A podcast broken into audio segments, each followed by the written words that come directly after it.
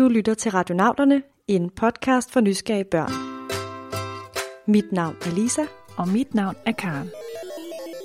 I dag skal vi lære et nyt sprog.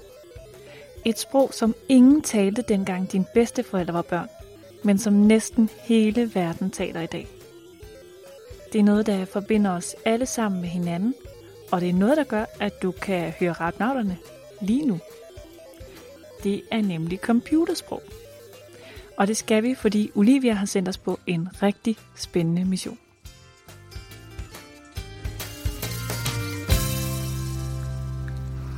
Hej Radionauterne, jeg hedder Olivia, og jeg er 8 år. Jeg vil bare godt spørge, hvor kommer internettet fra?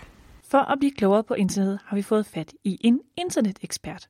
Han hedder Mogens Sandfær, og han arbejder på Danmarks Tekniske Universitet. Og så er han rigtig god til computersprog. Og så det, der sad i den anden ende af det nummer, det var en form for computer, som så sendte lyde. Beep, boop, bop, boop. Og det gjorde din egen computer så også via telefonen. Så de snakkede bare i et mærkeligt toneleje. Det lyder sjovt. Men jeg kan altså godt afsløre, at jeg ikke forstår computersprog. Og hvad har computersprog i det hele taget med internettet at gøre? Det kommer vi til lige om lidt. Men lad os først lige blive enige om, hvad internettet kan.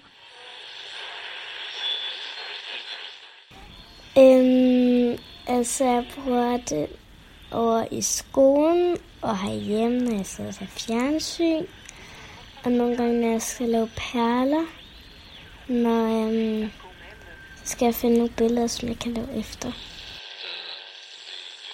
Ja, der er altså mange ting. Faktisk ufattelig mange ting, som man kan bruge internettet til. Man kan se ting på YouTube, se film, skrive sammen og finde sjove billeder fra hele verden. Bare med et klik på en computer eller en iPad.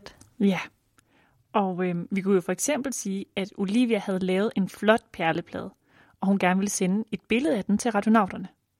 Hvordan ville hun så gøre?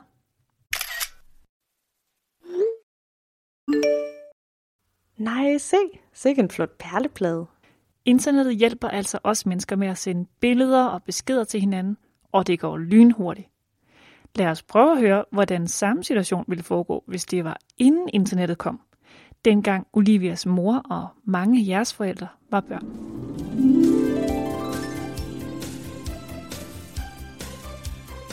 Olivias mor sidder 6 år gammel på sit værelse. Året er 1989. Hun har lige lavet en virkelig flot perleplade, som hun gerne vil vise til sin mormor, som bor i den anden ende af landet. Mor, kan jeg ikke vise min perleplade til mormor?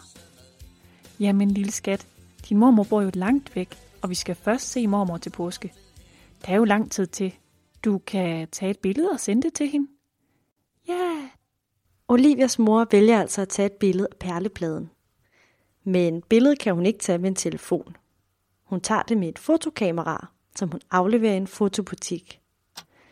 Derefter må hun vente et par dage eller måske endda nogle uger på, at hun kan hente det færdige billede nede i butikken. Og så putter hun billedet ned i en kuvert og sender det med posten. Det bliver 4,25 kroner for et frimærke. Og så endelig, efter nogle dage, modtager mormor billedet med posten.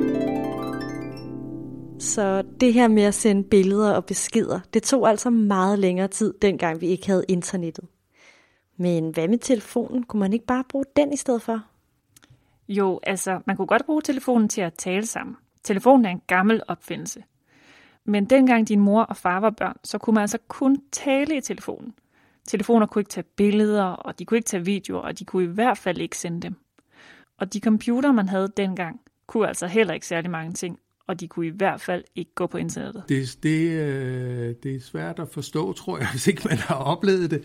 Men så grundlæggende kunne det godt være, at man havde en computer eller adgang til en computer og skrev et eller andet. Så printede man det ud, foldede det sammen og puttede det i en kuvert, og så sendte man det til den, der skulle læse det. Det var simpelthen det gode gamle postvæsen. Hvis vi skulle sende det til Rusland eller Indien, så måtte vi sætte os ned og være klar over, at der gik nok en uge eller to, og før de svarede tilbage, så gik der en uge eller to mere. Okay, så de ventede og ventede på breve. Særligt når brevene eller perlebladbillederne skulle sendes til et andet land langt fra Danmark, så tog det super lang tid. Ja, men så var der altså en mand, der besluttede sig for, at han ikke gad at vente mere. Og så opfandt han noget, han kaldte World Wide Web. World Wide Web? Hvad betyder det? Det betyder et stort net, som dækker hele verden. Prøv at forestille dig et edderkoppespind med tråde overalt. Trådene gør det muligt at tale sammen mellem Kina, Rusland og Danmark. Men vi taler jo alle sammen forskellige sprog i hele verden, så hvilket sprog taler man på World Wide Web? Computersprog. For på World Wide Web er det computere, der taler sammen.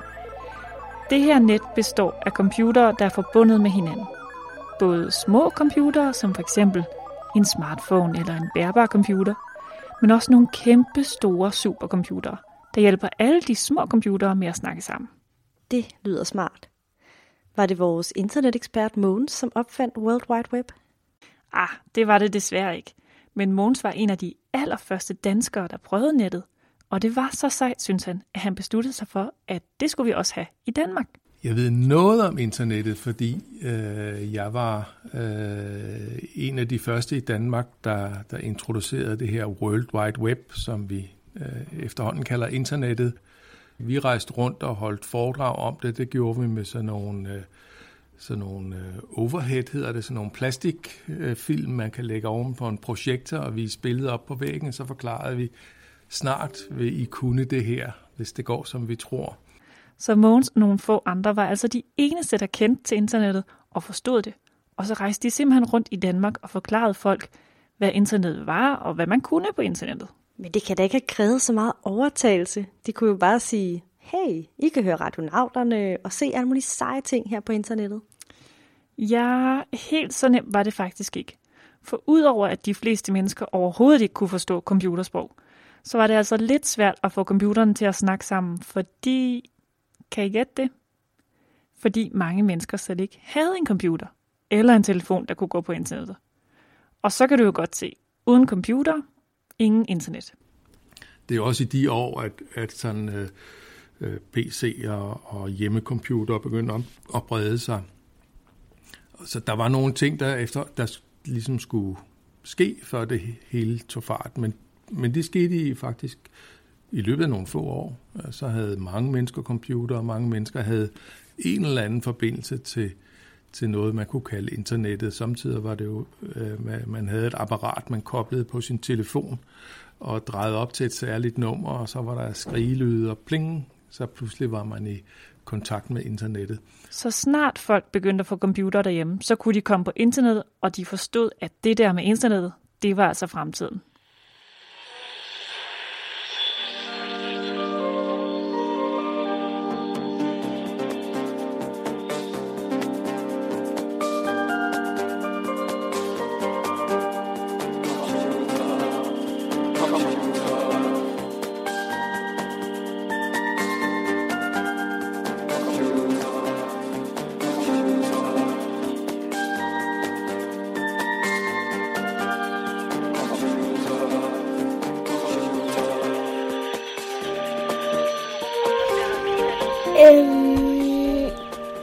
I år 1900...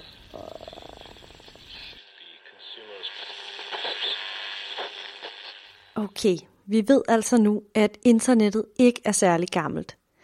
Det er faktisk kun lige over 30 år gammelt, så det vil sige, at både mig og Karen og nok også din mor og far er ældre end internettet.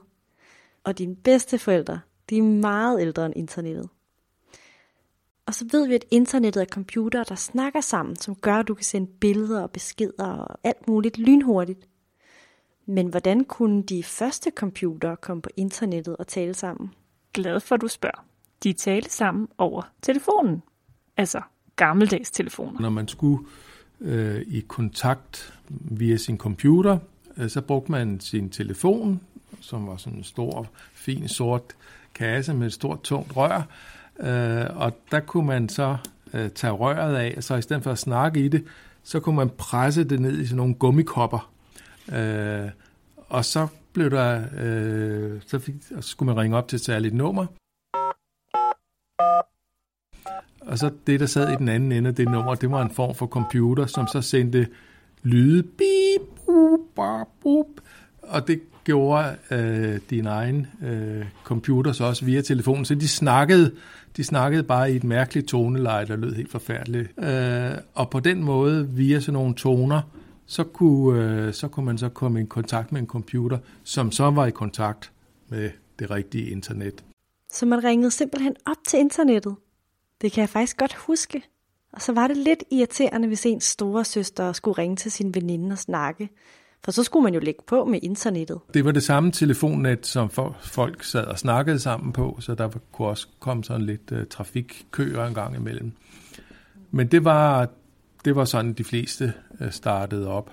Og så gik der ikke så mange år, så fandt nogen på noget, der var smartere og endnu smartere. Og så kom mobiltelefonerne, og så kom smartphones, og så begynder vi at være op til nutiden, hvor man er på hele tiden, og det normalt går lynhurtigt. Ja, det var noget helt andet i starten. Der gik alting virkelig langsomt. Måske har du også prøvet det, når du ser fjernsyn, at pludselig så fryser skærmen, og så kommer der sådan en hvid cirkel, der kører rundt. Og det er fordi, at computeren taler med en anden computer, og lige skal have alting downloadet. Og det tager jo ingen tid i dag. Men dengang man ringede op til internettet, der kunne det tage 5 minutter bare at downloade et billede. Når der var nogen, der havde lagt et stort billede op, så var det selvfølgelig spændende, men det var også frygtelig irriterende. For det kunne tage 5 minutter, før det billede var downloadet fuldstændigt. Kom sådan lille klump for lille klump. Jeg tror, det kommer fra måske nogle apps, der har lavet en eller anden sådan det kommer sammen, og så er der et eller andet internet halløj.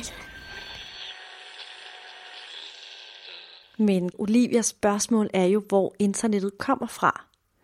Det kommer vel ikke fra telefonerne. Men har det noget at gøre med de apps, som Olivia foreslår? Det er jo først og fremmest kabler, og så sidder der nogle særlige computere, specialiserede computere, for eksempel de par steder i Danmark, hvor de forskellige internetudbydere, de kobler deres ting på.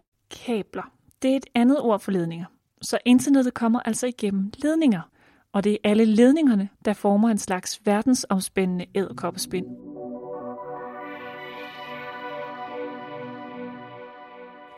Det gjorde det dengang, det var helt nyt, og det gør det altså stadig i dag. Der gik kabler hen over Atlanterhavet. Det gør der i øvrigt stadig. Nu er der bare mange af dem. Dengang var det meget mere sjældent. Så fordi man har ledninger mellem computere næsten overalt i verden, på tværs af lande og på tværs af kæmpe have, så kan alle computere altså tale sammen. Præcis. Men dengang man ringede op til internet, var det altså via telefonens ledninger. Og i dag har man nogle helt andre og meget hurtigere ledninger. Men nu er det blevet tid til en udfordring. Prøv at høre her. Kan du gætte, hvad det er? Det er noget, som din mor eller far måske lidt nemmere kan gætte. Men så afslører vi altså heller ikke mere. I kan høre svaret sidst i programmet. Først skal man ligesom fanges ind udefra, hvor man bor, og sendes til nogle knudepunkter, og der kommer man så på selve ryggraden i internettet.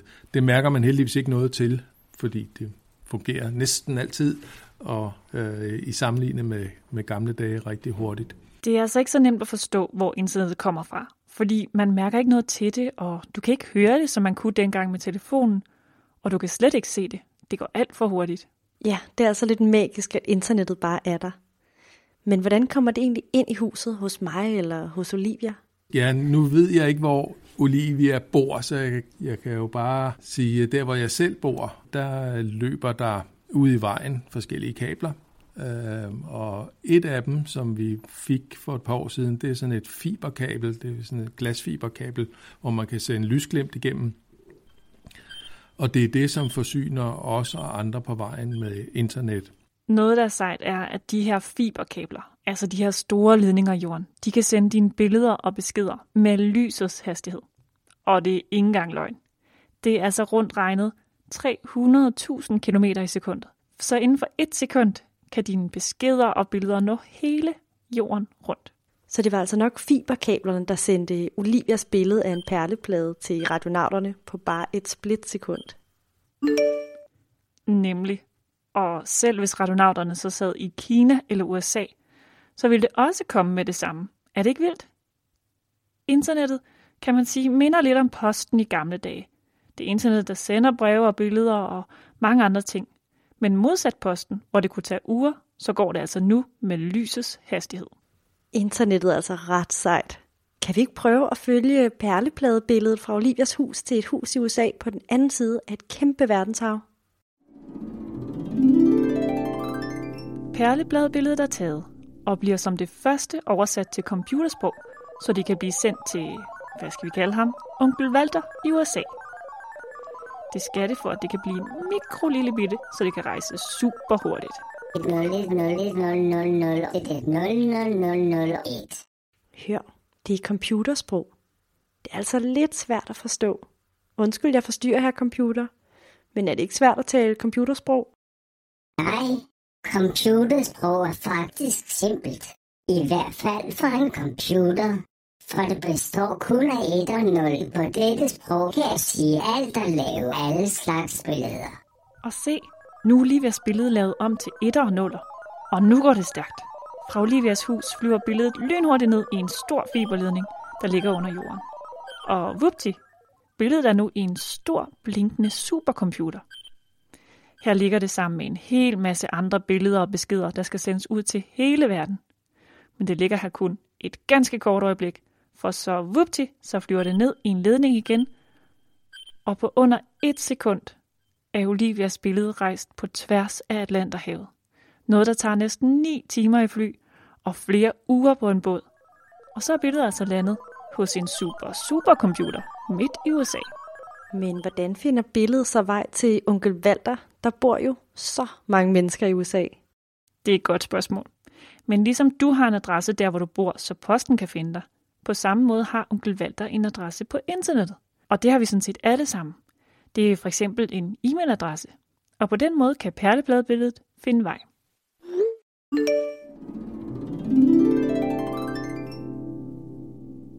I forestiller os mange ting, men jeg har i hvert fald aldrig forestillet mig, at jeg ville gå rundt med sådan en smartphone her og hele tiden være i forbindelse. Det har også ændret måden, man bruger nettet på, fordi man nu hele tiden er på nettet, lige meget om man er på arbejde eller i bussen.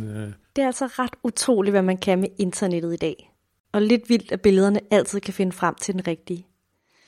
Men altså, der er jo ikke nogen ledninger i bussen eller i vores telefoner. Så der må vel også være et internet uden ledninger. Det trådløse net, det er kun lige fra din computer eller telefon til den nærmeste antenne, der sidder. Og bag ved den antenne sidder der lange kabler.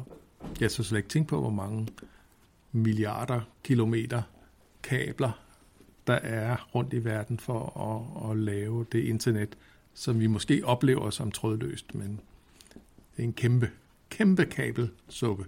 Så selvom du ikke bruger ledninger for at være på internettet, så består det stadigvæk af ledninger. Vi skal altså lige have afsløret, hvad det var for en lyd i udfordringen.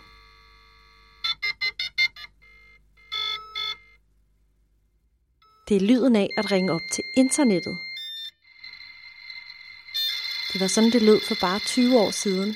Og i dag, ja, der kan vi være på internettet hele tiden og overalt, uden at vi kan høre det eller lægge mærke til det. Ja, med lysets hastighed endda. Og med lysets hastighed er vi nu altså nået enden af det her afsnit. Så vi vil meget gerne sige tak til Olivia for det spændende spørgsmål. Og også mange tak til Mogens for at gøre os klogere på internettet. Husk, at I kan finde os på vores hjemmeside, radionauterne.dk og på Facebook. Tak fordi I lyttede med.